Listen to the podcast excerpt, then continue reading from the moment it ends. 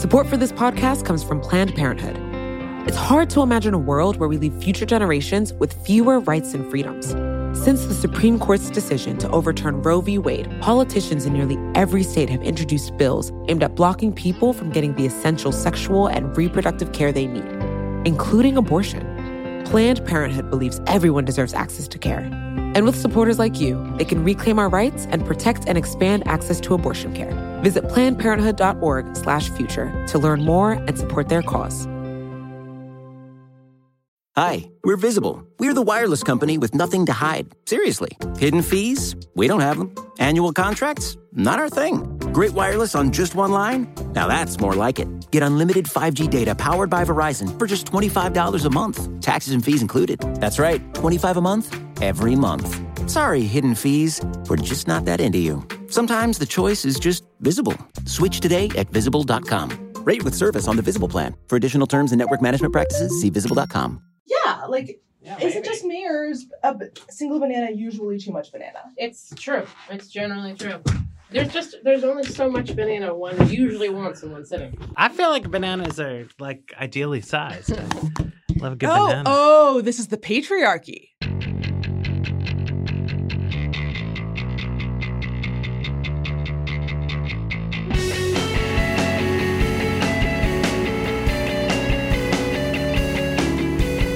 Hello, welcome to another episode of the Weeds on the Vox Media Podcast Network. I'm Matthew Yglesias here with Jane Coaston and Dara Lind. Uh, we got a great, great white paper for you here. Uh, but but first, we, we want to talk about some escalating uh, conflicts between the Trump administration and Congress, but then also between sort of political appointees and career staff in the administration of the the government, because these are these are related, but to an extent distinct uh, Right. so- sorts of sorts of topics um you know one of them right so like generic interbranch conflict i think you see like house democrats would like a lot of people to testify uh, many white house aides are declining to testify there was there a may or may not be a broad uh, mandate out to resist, you know, congressional demands for documents and that kind of thing. Yes. There was a huge um, Twitter firestorm over the way the New York Times characterized uh, Hope Hicks, who has received a subpoena and either should comply with the subpoena or defy it. But that's an example of sort of like, I don't know. I mean, this is going to end up in court, right? The, the Trump administration has put forward an aggressive legal theory, Right. which holds that White House staff in general cannot be compelled to testify before Congress, um, which is interesting. And I and I kind of think they will probably lose. Yeah, but they, so this is one of those things where, in order for them to actually have it tested in court, uh, Congress actually has to push contempt citations. If they attempt to quash the subpoena, that's one thing. But if they just refuse to comply, it doesn't automatically get punted to the courts. So this is going to be another tactical question for House Democrats. Like, as a corollary to the big impeachment question, like, do you and in which cases do you actually try to hold members of the Trump administration or former members of the Trump administration in contempt of Congress if they don't Because I think one of the things about it is I just keep backing up to being like, okay, in general, if you are served with a subpoena in life to appear in court for a reason, and then you say, I would rather not appear in court when I have been subpoenaed, that will typically go poorly for you. this is why like contempt of court and contempt of Congress really Right. are different things. Right. Like Congress generally does not like having the sergeant at arms of the House of Representatives march out to LA or wherever Hope Hicks is living these days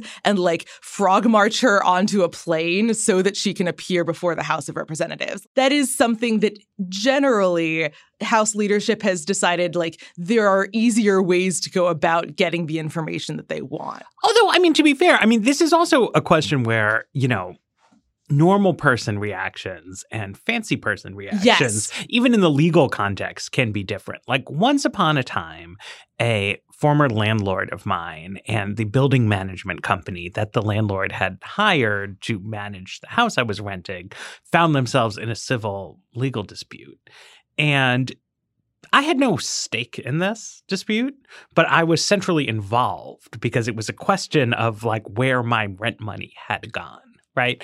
And so this litigation wound up producing various requests to me for documents. And when initially I got some random email, like I think I just blew it off because who knows? Like you get a lot of email. But then eventually I got, I, I don't know if it was a summons or a subpoena or just a really sternly worded letter on good letterheading, right? But y- you know what I mean? But it was it was one of these situations where I, a young uh, uh, at the time relatively broke journalist, felt sufficiently intimidated by the seeming legitimacy and legalness of this that I took the time to like rummage through, find this documentation, hand it over to whomever it was that was asking for it, said that like, yes, I was available to come in for a deposition, like blah, blah, blah, blah, blah, blah, blah, blah, blah.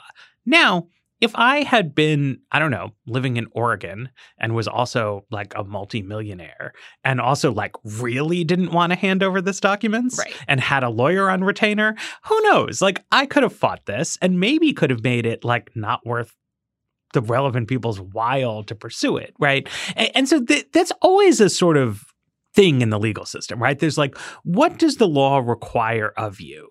if you respond affirmatively to every official sounding request? And what does the law actually actually require of you if you are willing to fight everything every step of the way right right, right. And, and, a lot of this can be reduced to like are you the are you a person of sufficient wealth that you have lawyers on hand because there is an entire profession that is dedicated to if you're interested in slowing things down, we can slow things down for you. Right. And the people on the other side of it, the people doing the requesting, have grown to kind of price that into their calculations, right? Like so that most of the time when they're sending out these requests, they're assuming if you really cared about this, you'd have a lawyer. Right. And so this is essentially like the the Hope Hicks question, right? Is if she says, "Okay, I am going to fight this, right? And I am willing to, you know, retain counsel whatever is involved," then it's like Congress like, "Well, what are you willing to do to fight back, right? Like you could, I guess, send some member of the sergeant arms staff try to slap you in in irons. You could probably, I mean, if she's in California, in fact, you could probably try to get some local person to, to, to help you out with that. Oh, you I could, don't actually you, know the you, status you, of you this. could have a court battle. It would be hilarious if Sanctuary State California ended up doing the bidding of the House of Representatives in this regard. Right. but so like what wound up happening with Attorney General Barr, right, was like he was not complying with congressional requests. There was talk of doing a contempt of Congress vote. Right. Then there was a negotiated climb down yes. where he coughed up some kind of other other thing. And so it's a I don't know, like it's a tactical battle, right? I right. mean, in like a in like a legal realist sense, there's like you don't really, really have to do what Congress wants. Um, the extent to which you have to do what Congress wants has to do with how much you want Congress to like you and how much of a pain in the ass you're you're kind of willing to go through.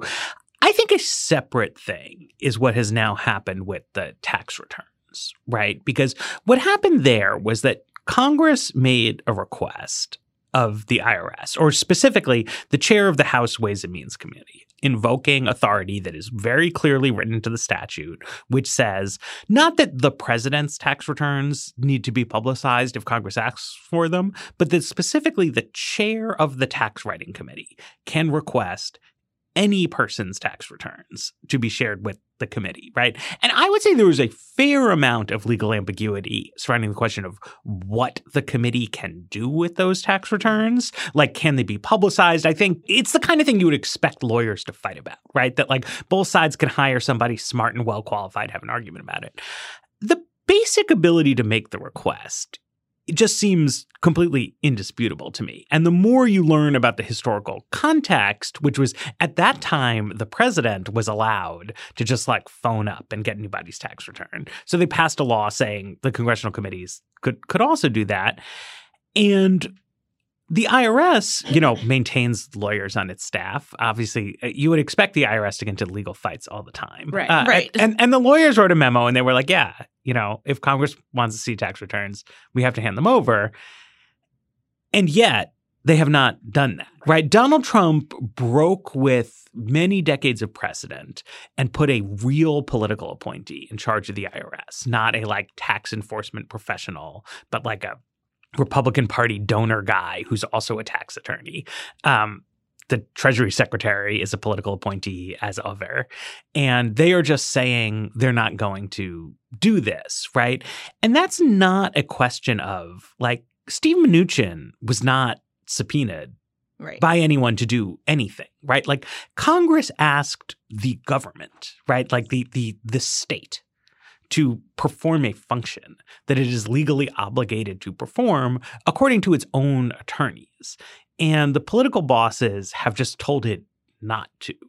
And that's a, I think, like a qualitatively different kind of thing from like, I personally have hired an attorney Yes. to say that I personally don't need to do this thing. Like the attorneys for the IRS are saying they do need to do this thing. Right. And yet they're not doing it. Right. And th- this is where the interbranch conflict gets into the political civil service Exactly. conflict, which is something that, you know, we've kind of we've discussed on and off in various contexts in this podcast, but um, you know, I think was actually something that was very live as a concern in 2016, right? Mhm. Like I remember Ezra Klein uh, basically assigning me a piece in the summer of 2016. Like, we know that Donald Trump is a very vindictive person. What would happen if you put a vindictive person in charge of the government? And I talked to a bunch of like people who have thought a lot about the the structure of government and the internal cultures and the civil service and kind of came away with it going in order for things to actually happen with the force of the federal government.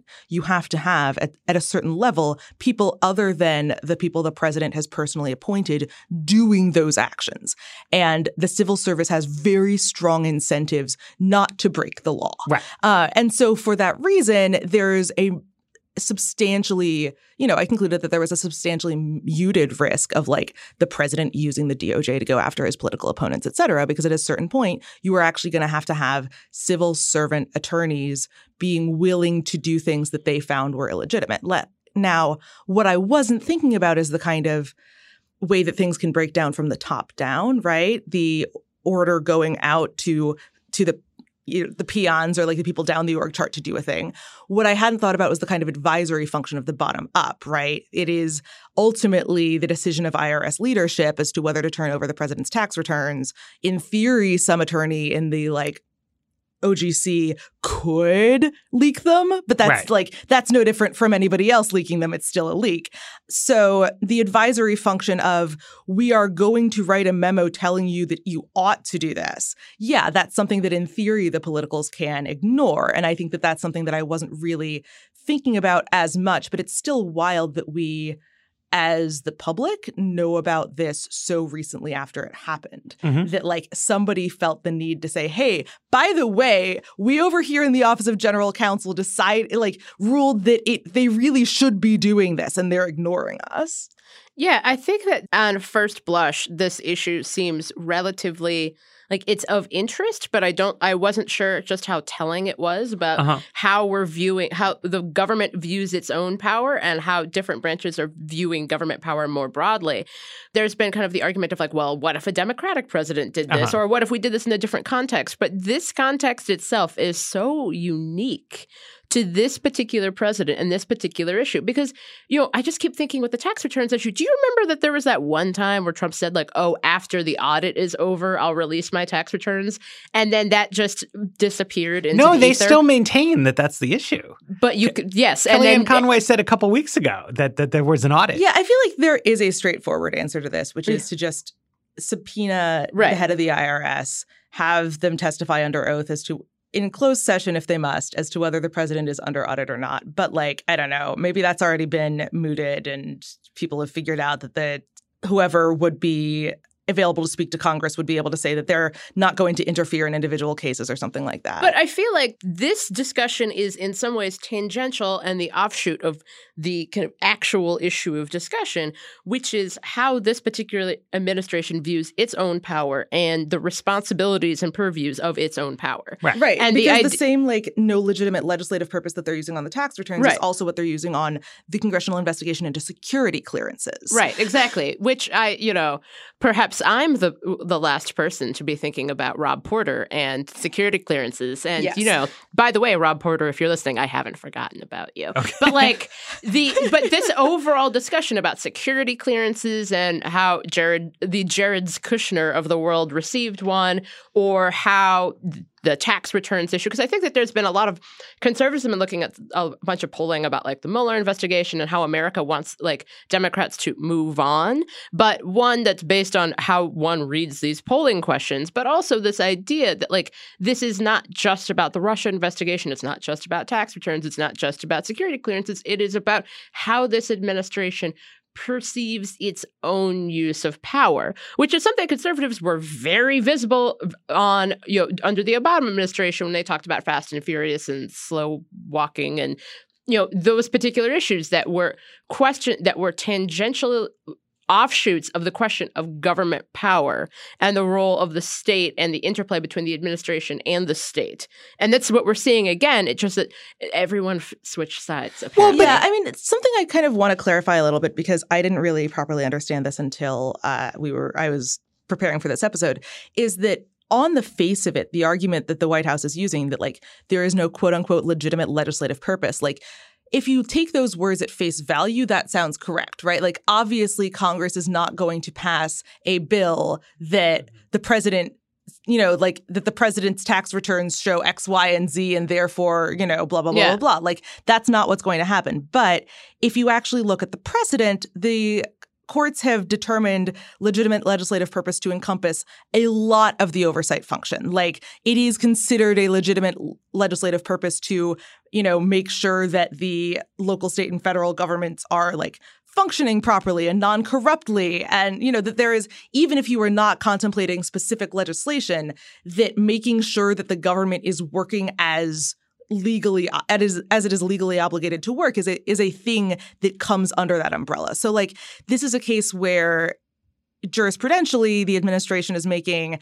a kind of you know semantically strict constructionist argument that ignores decades of precedent. Right. Well, I mean it's a it's a political argument, right? right? Which is that like okay, this isn't really about like doing bills that will solve the big problems. Legally speaking, it's like a legitimate legislative function to to to poke around. But the th- the thing that I think is different here, right, is eh, you know whenever you have a president and an opposition Congress, there is some tussle, right, around essentially scandal mongering, right. The Congress wants to do some oversight, uh, which is to say they want to look into something that the media has already agreed is a scandal right? Because that's the way it goes, right? Eh, eh, every once in a while, the media agrees to treat a given controversy as a scandal. Right? A scandal is bad for the president. So any news articles that are on the subject of that scandal are bad for the president. And therefore, as Congress, you want to generate news stories that are about that thing.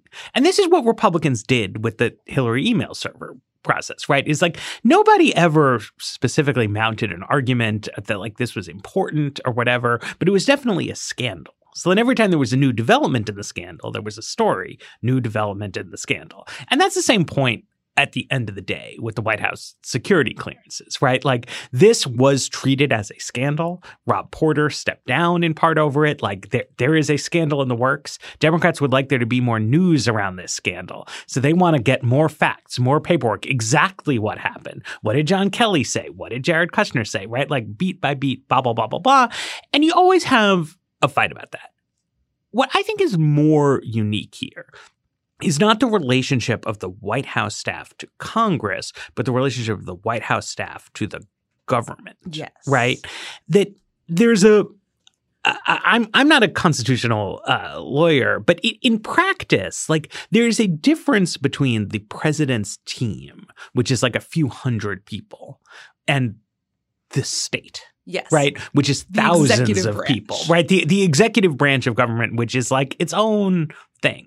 And right. like the president just doesn't tell like the I don't know, like some NIH grant writing guy in Bethesda, right? Or like one person from the DEA field office in Boise, like what to do, right? They are not on the president's staff. You don't just phone them up, right? And then it is also true, of course, like the president is the chief executive of the United States. His decisions have influence on what all of these people do, but they have autonomy in their spheres, right? And what the Trump administration is doing with this IRS thing and potentially in other areas, like I think there's some interesting questions about what's going on in antitrust enforcement, right? Where it's they are attempting to make everything reflect Donald Trump's personal will. And of course, it doesn't still. It's still a big organization, right? But they are pushing against those boundaries to say that the IRS staff cannot comply with its own judgment of its legal obligations, that they have to comply with Donald Trump's political strategy. And that's very different from saying that, like, special assistant to the president, Hope Hicks, needs to comply with Donald Trump's political strategy. Because, like, the idea of the IRS or the DEA field office in Chicago or the NIH in Bethesda is that these are like enduring entities that persist through time right. and across different administrations. Yeah, antitrust is actually a really good example because it's where the kind of bottom up advisory function and the top down enforcement function Right. are there's a, a boundary there because the way that in, that antitrust works, like in theory, DOJ antitrust could file the result of an investigation saying yes there are severe there are antitrust concerns with this proposed merger and then decline to prosecute Right. um, or you know decline decline to sue rather. So it, it, it's theoretically like that would be a legible and legally defensible outcome. It would also, in this particular case, raise questions about why was the declination made. Right. Um, that does ultimately require the same some of the same people who were doing the investigation to then be like you know, have their names on the memo saying we're not going to prosecute. Or alternatively, if they were saying that there weren't antitrust concerns and then went into court anyway, to like be the people in the courtroom. So there is some of the like, at the end of the day, the civil servants have to be standing up and doing the bidding of the president. And if Right. they are that concerned, they can leave, which gets us to, I think, a break. And then I want to talk about what's going on at U.S. Citizenship and Immigration Services. Support for the Weeds comes from Not Another Politics podcast from the Harris School of Public Policy. With the constant news cycle, there's a lot of noise out there. Opinions are plastered all over social media, pundits are throwing out hot takes without any sort of context, and it's only getting worse as we dive farther into election season. We know that if you're listening to us at The Weeds, you're looking to cut through all this. And if you like this show, you might like Not Another Politics Podcast. Not Another Politics Podcast is produced by the University of Chicago Harris School of Public Policy. They want to take a research and data approach to analyzing hot button issues and offer perspectives that go beyond the headlines. They cover a wide variety of topics in their episodes, but a few recent episodes that you can listen to include a deep dive into why women are underrepresented in US politics or whether or not we can believe political surveys. You can listen and subscribe today at harris.uchicago.edu slash NAP. That's N-A-P-P.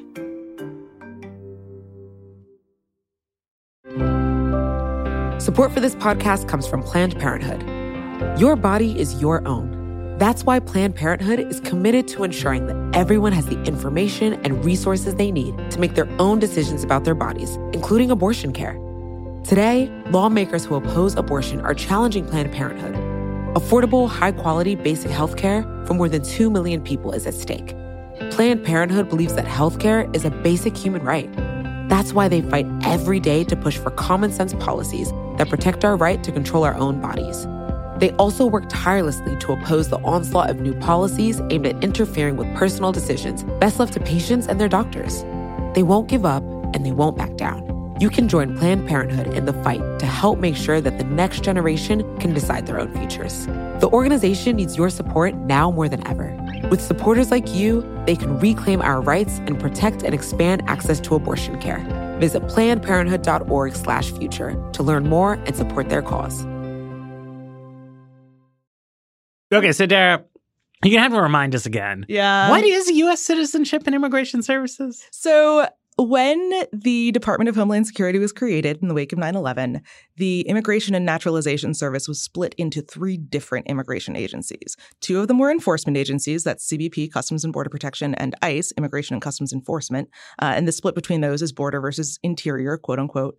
Um, and then there was the processing of applications for legal immigration, uh, including you know everything from temporary visas to green cards to citizenship, and you know included in that is refugee and asylum, Mhm. uh, and that is all under USCIS, U.S. Citizenship and Immigration Services. So, like in theory, it is the non-enforcement arm. Mhm. Um, in practice the it is you know it, asylum whether, exists very much at the boundary yeah asylum is, is at the boundary legal immigration sure. and enforcement right and there's also like if you're being denied a visa or you know if you're being denied an extension of your visa and you're here in the united states uh, what constitutes you know like yes in theory you're not you don't have ice showing up at your door the day that you overstay your visa but it's still like you know it still feels like the blunt arm the, the blunt hand of the law but the idea, like but the idea was something you. like to create like a like a friendly agency yeah well and, and then also, and then some mean agencies yeah, rather than having a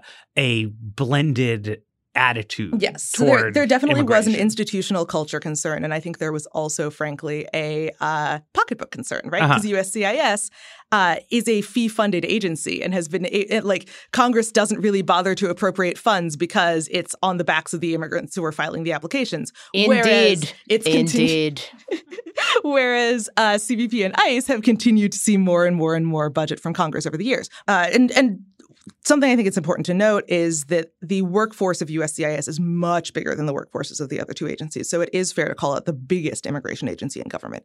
Uh, on Friday evening, Donald Trump uh, successfully requested the resignation, I think is the way to put this, mm-hmm. of the director of USCIS, who had been appointed, who had been, you know, appointed and confirmed pretty early in the Trump administration, was when he was confirmed regarded as like one of the biggest immigration hawks in Trump's government. Uh, immigration advocacy groups were very concerned about him. His, you know, he's done a lot to both on kind of executing the Trump administration's agenda on some of this asylum stuff. Uh, you know, we've discussed the Remain in Mexico policy on this podcast, stuff like you know, DACA and the end of TPS were also things he had to sign off on and, you know, help enforce, of course. And also doing these procedural things that have made it much harder to get a visa application approved quickly. You know, there are a lot more requests for evidence if it's much easier to deny something if there isn't sufficient evidence. There's yeah, we a, probably should do a whole show sometime. On, we actually, really, there's been there's been a sort of undercovered constriction of legal the legal immigration right, process right. that that he's overseen. Right. And it's always difficult to tell because it's a fee funded agency how much of this is a resource crunch and how much of this is a deliberate decision. But, you know, there's there's a lot of stuff that has kind of alarmed immigration lawyers, et cetera, et cetera. Um, he has not how he had not, however, done everything that Stephen Miller wanted. There had been reports that that Miller wanted, in addition to getting rid of the old old head of DHS, Kirstjen Nielsen, that he wanted Francis Cissna, who's the now ex head of USCIS, and the DHS general counsel out because they weren't doing enough, he thought, to kind of crack down on asylum seekers. They weren't writing regulations quickly enough. Right. Uh, whether because what this government needs is more regulations. Say conservatives. Wow. I mean, rewriting of the rules. yeah, this is uh, the the particular things he's con- uh, the particular things that Miller was concerned about. Uh, only one of which was relevant to USCIS, but like in both those cases, were kind of lacunae that past administrations hadn't. So, so do we, do we have anyway, a new USCIS um, head? So we don't yet. Uh, the the word on the street, and by the street I mean the Washington Post, is that Trump has been trying to find a place for Ken Cuccinelli, the former Attorney General of Virginia, uh, and that he has decided that this would be a good place to put him. I mean, there are concerns about this in terms of Mitch McConnell has like straight up said back when Trump was apparently mooting Cuccinelli for head of all of DHS, like McConnell told the press that he had uh, made his lack of enthusiasm for Cuccinelli clear. Mitch McConnell has every reason to hate Ken Cuccinelli because Ken Cuccinelli's current job is running a PAC that inter alia primaries incumbent. Republican senators. Yeah. Um, so there's no love lost there. And so it's not at all clear whether Mitch McConnell, like Congress, you know, the, the Republican Senate has recently gotten Trump to walk back like two Fed nominees. Mm-hmm. So, in theory, if they really wanted to, they could push back a formal Cuccinelli nomination. Cuccinelli probably can't get appointed acting head without that. Uh, w- without actually getting confirmed, because he's not like from the agency. You'd have to do this weird thing where you'd be like naming him to some kind of deputy role and then making him Right. acting. So like the question of whether Ken Cuccinelli will be the head of USCIS is separate from the question of what happens now that the former head is out. And even though Cissna had a reputation for being an immigration hawk, over the last few months in particular, as it's become clear that he was kind of standing up to Miller on some of this stuff, in some cases, like there's one meeting that got reported from last year where Miller was essentially impugning the professionalism of asylum officers and like Right. Cissna had to shout him down. Like there's a sense that even though he was a political appointee and it agreed with the administration ideologically, that he was going to defend his people. Sure. And so getting rid of somebody who was apolitical but was standing up for the civil service is being seen by the civil service. Not the kind like, of person not a who great would sign. who would overrule the professional staff attorneys Exactly. and decide exactly. And that- like that was that was a lot of Miller's frustration is that like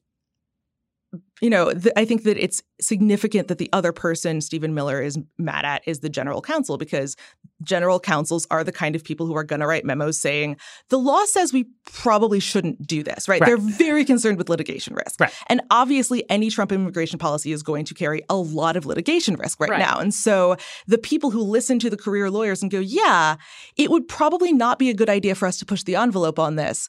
Getting pushed out means that you don't have at at very least you have the absence of someone standing up. So there's one fewer step between the White House and the people who are actually carrying stuff out on the ground. Right. But so this is just, you know, to, to to clarify, right, like how this all comes together, right? That like they have a situation at Treasury and the IRS where the political appointees are fully on board with sort of defiant legal attitude. And they have not had that at DHS, probably in part because the institutional culture at some of these agencies is in some ways friendlier to Trump's ideological agenda. They didn't necessarily like come in on day one with like, okay, we need to blow this up.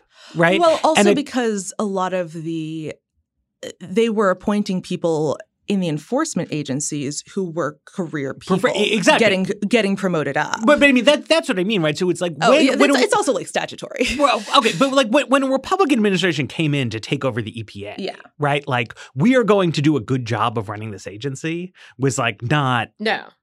you know, like Yeah. under consideration, right? It was like a strike force is going to come in, right? Like into hostile territory, blah, blah, blah. But like the mentality, you know, at DHS was that like they, they like the border patrol, they like the ice guys. Well, it, it goes back to like the formation of DHS as something that represents, if not just Republican, but Trumpian priorities.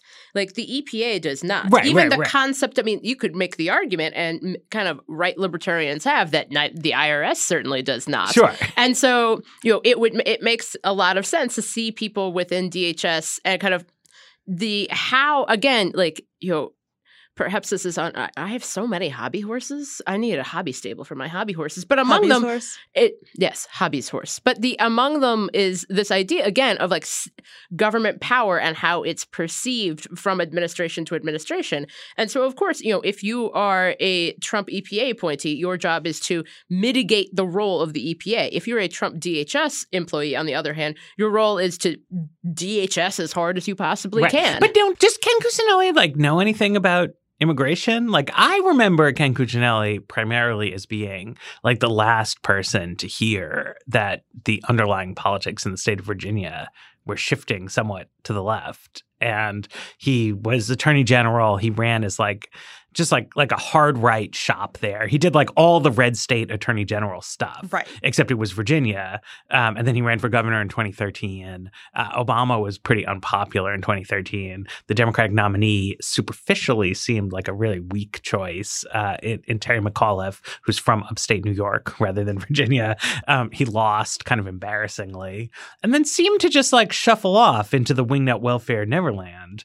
And you know, I, I was just I was surprised to see him floated to make a comeback for this job. Like, who's Ken Cuccinelli? Like, so the thing is that Ken Cuccinelli has, you know, like as you just implied, he has the rhetorical politics of an immigration hawk, right? Sure. Like he has said like really tough things about immigrants, right? And as state attorney general was floating all of these like at one point he argued that it would be that legal immigrants shouldn't be able to recoup their wages if they were fired for not speaking English on the job. Like oh. these got well, it's so That's it's nice. not that he doesn't have opinions, okay. but there's a big That's difference. Something. Like if you're the the kind of doing all the Republican state attorney general stuff, um, that's a very particular, you know, litigation is a very particular way into an issue, right? Sure. And especially when you're a state suing the federal government, it's rarely a matter of the ins and outs of the substantive area of law. It's usually a constitutional law question, right. like a you know balance of powers, uh, federalism questions, that those kind of like big picture things. Yeah, yeah. Nothing that I have seen has indicated that Ken Cuccinelli has a professional's understanding of the Immigration and Nationality Act, right. which like to run a several thousand, like tens of thousands of people agency, uh, you generally both have to have like management experience sure. and be able to understand the kind of ins and outs of this famously complicated piece of legislation. Like immigration law it's very hard to get people trained up to do pro bono immigration law because lawyers from other areas of law come into immigration law and go what the heck is this sure, it's complicated. Um so but if your jo- but if like, your job is just to like rubber stamp right, Stephen Miller's memos, then you don't need a lot of subject matter expertise. That's exactly the thing, right? Ah, it's a question of having that having like a cipher there as uh-huh. opposed to an actual person means that there's going to be one fewer person in the room having opinions about, gee, maybe the INA says we shouldn't do this. Gee, maybe the regulations on this are actually a lot less elastic than you think they are. Um, you know, we're going to need to write new regulations if we want to do this. So, yeah, not having someone who doesn't have opinions and is primarily a loyalist like does help the administration in that regard. Uh, the question is you know, again, what happens kind of in the absence of Ken Cuccinelli, right? Where you do have, in theory, civil servants who have who do know the law, who have opinions about how the law should and shouldn't be pushed, and don't have an actual person at the head of their agency saying, no, no, no, you have to do things this way. We do know that Stephen Miller has been known to make like calls to sub agency head level right. officials and berate them for not doing things quickly enough. So, like, it's not, you know, the relationship between the White House and DHS and USCIS is kind of in flux right now. The, I think, other question here is how much does the threat of Ken Cuccinelli cause some of those same civil servants to leave, right? There's definitely a vibe at USCIS that people feel they are, especially like in the asylum corps, that people feel like they are under attack. And it's really hard if you're an individual working in government to justify the continued your continued service to people who appear to not like you. Like Donald Trump talks all the time about how asylum seekers are these like terrible frauds and if you're someone who whose job it is to interview asylum seekers and adjudicate asylum applications and you're being told by the president of the United States on a daily basis that like you're a useless dupe it's not easy to like go into work every day. And so and I, I think I would that argue kind of, that that's part of the point. Right. Yeah, like I don't I really don't like intentionalist arguments on this stuff. Um I feel like it's much easier to point to the effects of something or the right. lack of effects, but I definitely think that's something that we either that will be illustrative whether like if we see it and also if we don't see it is whether we see some some of the kind of mid-level USCIS folks turning tail and heading out because they have decided that they are no longer interested in trying to fight for themselves. Yeah, it, it's interesting to see the contentiousness within just this one particular like especially because the idea is that this conflict is over whether or not to obey the law or whether or not to obey Donald Trump. And it seems like that particular contention, which uh, the difference between um, civil servants and political appointees, like the, that tension of like, we are going to put forward the policies that we think best do what Donald Trump has asked of us. You know, whether or not that that is written into legislation, whether or not that's written into law. And then you have you know, as Dara was saying, you have people saying like, I don't think that this regulation is as flexible as you think it is. I don't think like it, it is interesting, and we're seeing this in other in other departments. We're seeing these the same debates being had, and I think that that really does come back to this overall debate about how does this administration perceive both its own power and its ability to get other people to do things. Yeah, and also, you know, to me, I think it's important uh, or I, I would draw a distinction between sort of classic like executive power type issues and what I think we're seeing. You know, uh, Trump emblematizing a trend that's been going on for a while, which is sort of the strength of the state, right? That the United States, compared to other developed countries, has a relatively weak uh, permanent state right? Um, with an important exception in the national security sphere, right? And if you think about what a what a strong state institutions look like, like in most European states, you should think about how the military works, right? Where you know, the president has influence over who becomes top generals and what commands they get. But it is universally understood that he's got to pick from the roster of existing top generals, right? And that you get to be a top general by going to West Point or the Naval Academy, by graduating, by becoming a junior right. officer, by being right. promoted through a set of institutions that the professionals themselves created. And then you eventually get to a point where you've got two or three stars on your shoulders and and the politics influences it, right? But that like right. you get there by coming up through the culture and the culture is self-sustaining, self-defining and largely autonomous in its like day to day operations, even though obviously the president has a lot of say over like, are we going to invade Iraq or not? But very little say over like how do things work at this military base over here, right? And the virtue of that is that you guarantee a certain level of buy-in both for the decisions that are being made by the top brass and even for the decisions being made by the president, right? Like the the fact that support for the Iraq war was coded as support the troops so strongly sure. is because uh, the internal culture of we you know we have selected our like our leaders have risen from within the ranks means we have every reason to believe that they are that they have our best interest at heart. Right. And then if you compare though you know the united states not to europe but like all the developed countries to you know um, the the developing world you would say that we all have strong states right? That like what happens in the government on a day-to-day basis is something that like you as a business person consulting with your attorneys can develop a predictable forecast about what you are allowed to do or you are not allowed to do, what kinds of permits you can apply for, what you will, you know, like like how things work, right? That like positive law is a thing that like separately we could argue about what we wish the policies were, what we wish the courts would say, but like we can also have a consensus as to like what it is, right? And a lot of other countries are not like that. It is much more heavily dependent on the whims of the moment right? And Trump, not uniquely or single handedly, but is pushing us more and more and more to a kind of uh, a weak state of parties and courts where the question is always like, well, we're going to have to see, right? Like, we're just, we're going to have to see what orders come down, what counter litigation happens, what gets kicked up through many layers of the federal judiciary, because things are going to get fought. And it is really sort of unclear like what's going to to happen. I, I mentioned I mentioned antitrust because this is a thing where the, the Trump administration in its early days somewhat unexpectedly objected to a merger between AT&T and Time Warner.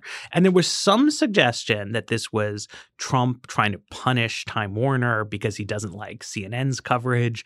And I defended the Trump administration from those charges. I thought there was a respectable case in antitrust law that that this was uh, problematic. They did lose at trial. And, and they right. and they lost. They they filed the suit. I think a lot of people some people were Democrats, thought Trump was doing the right thing, but they lost a trial. It was out of step with the normal doctrine. But now there's talk that they will not object to a T-Mobile Sprint merger, which is in the same industry as AT&T, but seems like a much more conventional sort of antitrust type concerns. And the Japanese guy who owns Sprint has like been a big Trump ally and like contributed to a Trump investment fund, right? Showed up at the Trump hotel. Yeah. Like, d- did all of the standard things you do when you want to make Trump your friend. Right. And yeah. so, I mean, we don't know what's going to happen with this, right? I mean, what, what, what decisions will be made, but that's the kind of world, right? This is, uh, sort of banana republic territory, right? Where decisions about this stuff are getting made not on the basis of a policy view or a legal precedent, but just kind of how does the president feel about it? Right, especially because like we have reports that DOJ antitrust has like career staff have looked at the deal and said, this is not going to get approved as it's written. Right. And especially the, the consistency question, right? I mean, with AT&T Time Warner, what you would have to say to defend Trump and defend DOJ was like, yes, what they are doing here is inconsistent with the approval of the Comcast NBC merger, but a lot of people looked back at that merger and said that the con- basically they were allowed to merge but with a bunch of conditions attached. A lot of people have looked back on it and said the conditionality didn't work right? That proved impossible to enforce in practice. So the institutions have changed their mind right? And they're filing this suit. But to have strong objections to that merger and then no objection to a much more sort of conventionally problematic merger both involving cell phone companies right like it, it it like it really makes you wonder now at the end of the day we still have a court system in america right which can smack these things down but and you know, I mean, you can't you can't smack down a murder if there's no antitrust suit being no, filed. no, but, but but did smack down the effort to block right. AT&T and, and, and CNN, right? But it's still you want to live in a country where like not everything has to be like a huge federal case, right? To sort of get the right thing done, right? Where you don't have sometimes to do- you really do need to move fast, right? Like antitrust mergers at this point, everybody involved are the kind of people who hire lawyers, and so everybody assumes it's going to move pretty slowly. But like a lot of this immigration stuff, the administration is making the argument that simply having it tied up in court is a problem for the executive branch, and like whether or not you believe that the particular immigration actions the administration is taking are legal or constitutional, you can understand the argument that in theory, having every immigration policy go through the courts is going to hold some stuff up that shouldn't be held up. Right. And then also, you know, um, AT&T and Time Warner at the end of the day, like they can hire their lawyers and fight their court case to get permission to do what they want. Uh, not every business is as big yes. as AT&T, right? Like it is a real burden if everything has to be vindicated through the courts. But then also like, you know, the the courts are independent of the executive branch, but they're not like unrelated to it, right? I mean, the president is picking these people. Right. There are strong partisan signals about what you're supposed to do. And so at the end of the day, I mean, the the the judiciary is an important backstop to like safeguard the rule of law, but you don't want the way law works in practice to be that the executive branch is constantly breaking the law and then people are going to court and the courts are being like no no no you you got to hold back right? Like you you want them to like do the right thing in the first place. Right right. That to, to go by the written regulations the and rules and not go to court because they think the written regulations and rules are bad regulations and rules. And i think that that really goes though um, a kind of on a side point about how this administration has been emphasizing the role of courts and judges, kind of with the assumption that well, we're just simply not going to go with the written regulations and rules because those regulations may have been written by Democrats and Democrats are bad people. But ergo, we must go to the courts, which is leading to its own challenges in which, you know, several judicial nominees um, recently, Senator Josh Hawley has been challenging them. And one, one of the issues is because one of the Trump judicial nominees defended the city of East Lansing in an LGBT related case that had to do with, you know, religious freedom in some way, but he was acting as the defense attorney for the city.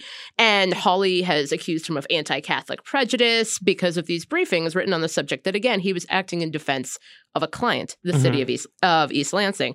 And it's interesting to see that the political uh, priorities are being put forth even in these how judges are getting nominated with the assumption that like judges should be nominated with the express argument that they will overturn these regulations or they will act in on the behest of the Trump administration? Uh, I have said this on the podcast before, but I'm going to say it again because it's important. We were taught in civics class that the legislative branch writes the laws, the executive branch enforces the laws, and the judicial branch interprets the laws. The we currently have a homeostasis where the executive branch writes policy, the judicial pr- branch approves or strikes yeah. down that policy, and the legislative branch is responsible for determining who gets to sit on the bench. Right. right. And with that, let's take a break. Let's do a research paper. Support for the weeds comes from Hydrow. Finding the time to exercise can be hard. But with the Hydrow Rower, finding time for a 20 minute full body workout can be a piece of cake. Hydrow is a state of the art, low impact home rowing machine that's actually designed by rowers. Hydrow caters to all fitness levels, and their classes are taught by Olympians and world class athletes alike. Eric Maxwell, from the business side of things here at Vox, got to try it out. Here's what he thought. The Hydrow definitely felt like a nice workout. It felt challenging, intuitive, it kind of felt natural without being too strenuous. It was just nice to have a menu of options to find something super customized and just make it feel fun. This spring, you can join the growing rowing community at Hydrow. You can head over to hydrow.com and use code WEEDS to save up to $400 off your Hydrow. That's H Y D R O W dot com, code WEEDS, to save up to $400. Hydrow.com code WEEDS.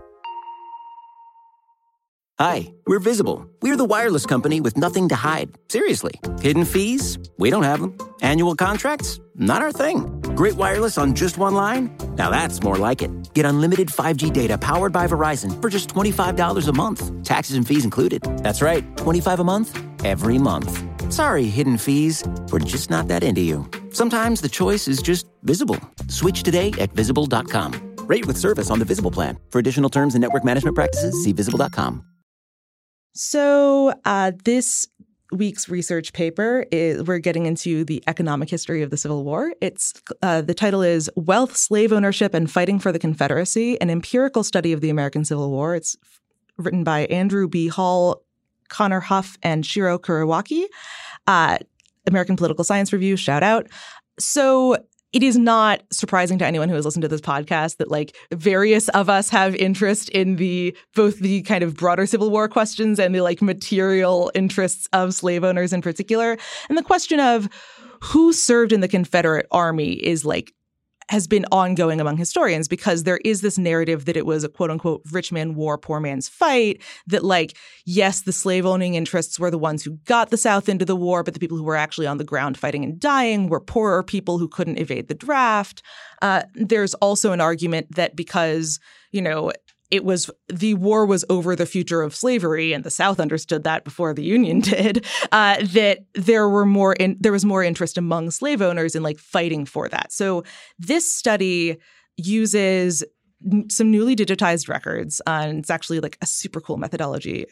We have an ungated paper I'll, link. I'll put it in show notes. It's actually a really clear white paper props to the authors for this, but they found they have a digitized version of the 1850 census and they link the records in there to records of the 1850 slave register and the Confederate Army rolls and find that in general, households sent more soldiers if they owned more slaves. Mm-hmm. That like the difference between not owning any slaves and owning a few slaves is like 1.7 people per household versus two plus soldiers mm-hmm. per household.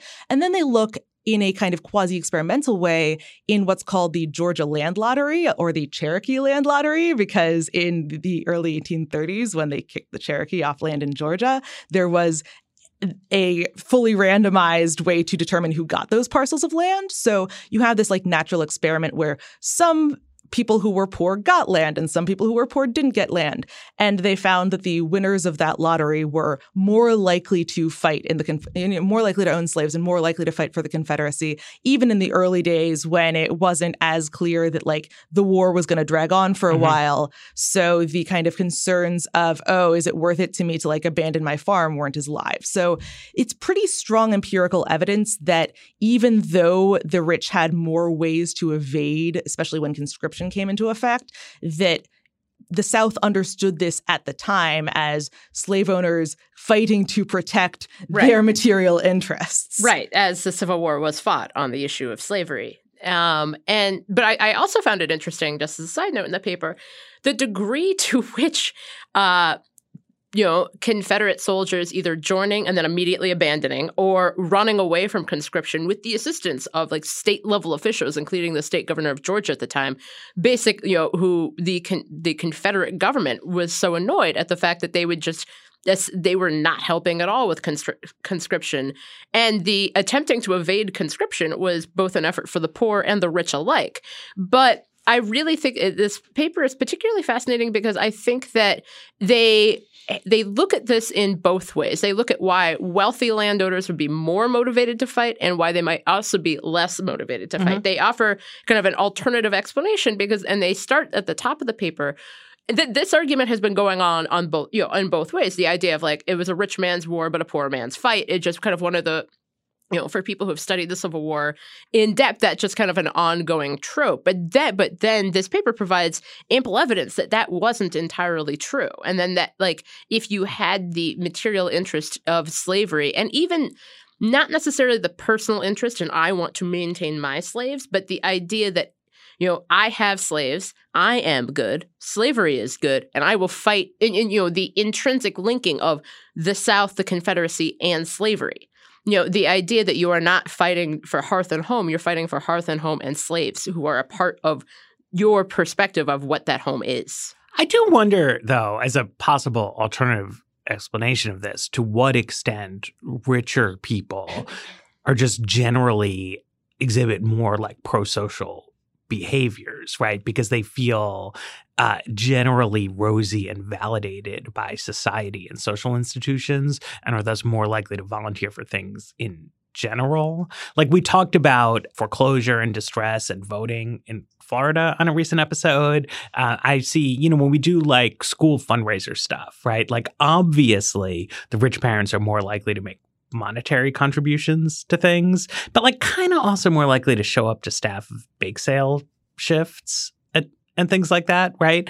And like, uh, to be clear, I'm not trying to put this out as like rich people are better because as you can see, volunteering to fight for the Confederacy is actually very bad. Yes, is a bad thing to do. Right, but it, it's like it's a fairly same... reasonable conclusion to draw that like if institution is if the institution isn't interested in my well being, why should I be interested in the institution's right. well being? Exactly. But so I would just be interested to know to what extent, in general, like wealthy landowners are just like more conformist, more likely to say yes to requests from authority figures, like less likely to feel um, grumpy about society and things that you want them to do. Like in this particular case, like the war was also narrowly in the financial self interests, but it's like the structure of society is like good for rich people and you would expect them to feel good about it and to then be eager to participate in things. One thing I would want to note is the levels of participation. I would be interested to see more more information about how wealth impacted that. Mm-hmm. about how, you know, if you are the scion of a wealthy landowning family and you go fight for the Confederacy, what do you go fight as? Because, sure. you know, are you are not you, probably you are not coming into this as like guy who has to go fight the second battle of Bull, of Bull Run in the front where terrible things happen. You know, I, I, would be interested to see how that might play in as well. Yeah, although the the authors say that they do kind of address that point at least by looking at 1861 because that's where you were less anybody who signed up for the Confeder- to fight for the Confederacy in 1861 was less likely to be worried about dying because That's true. they all you, thought you would it was going to be a fast fight. Yes, people um, people But as, as far as the pro-sociality of the rich is concerned, like the flippant way to address this is to be like, I don't know, Matt. Do we think that the rich are particularly likely to sign up for the U.S. Army and the armed forces right now? Like, well, the poor are unlikely to. That's no. a very good point. Um, but I think the other thing to note here is that the authors point out that just as most Americans aren't in the top 10% of the wealth distribution, but they expect that they or their kids will someday be in right, the top right. 10% of the wealth distribution. That, like, even Southerners who did not own slaves expected to own slaves in the future. The fact remains that that did not influence their participation. So, like, I'm not actually sure if that cuts. I mean, or it, it may have influenced their participation, but it still it didn't ri- raise their participation to levels of people who actually owned slaves at the time.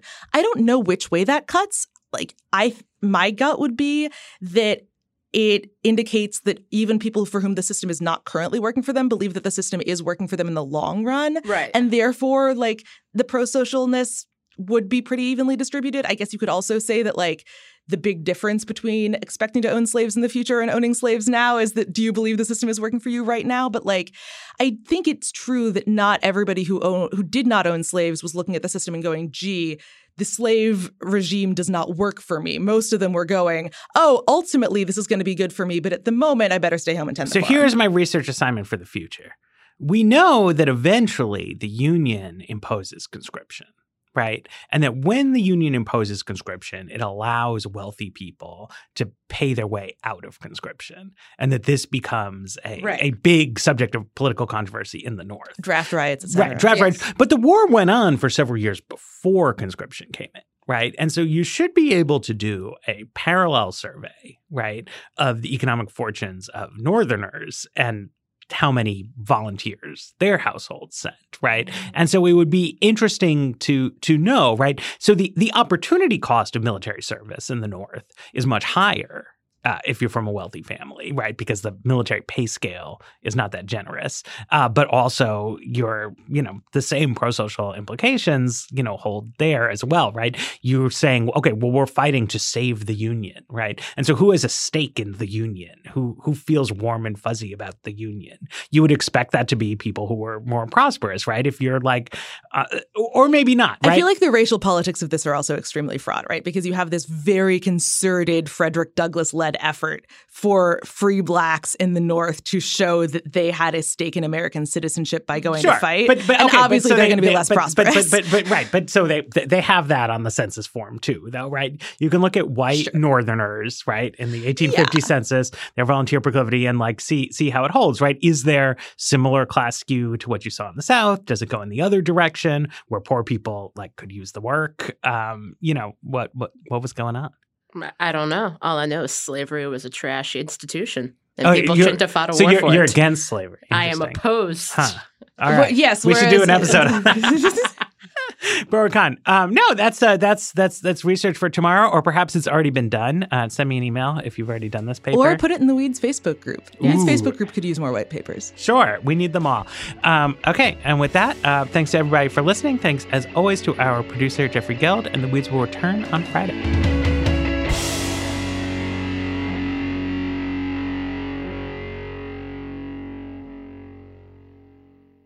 Hi, we're Visible. We're the wireless company with nothing to hide. Seriously. Hidden fees? We don't have them. Annual contracts? Not our thing. Great wireless on just one line? Now that's more like it. Get unlimited 5G data powered by Verizon for just $25 a month. Taxes and fees included. That's right, 25 a month, every month.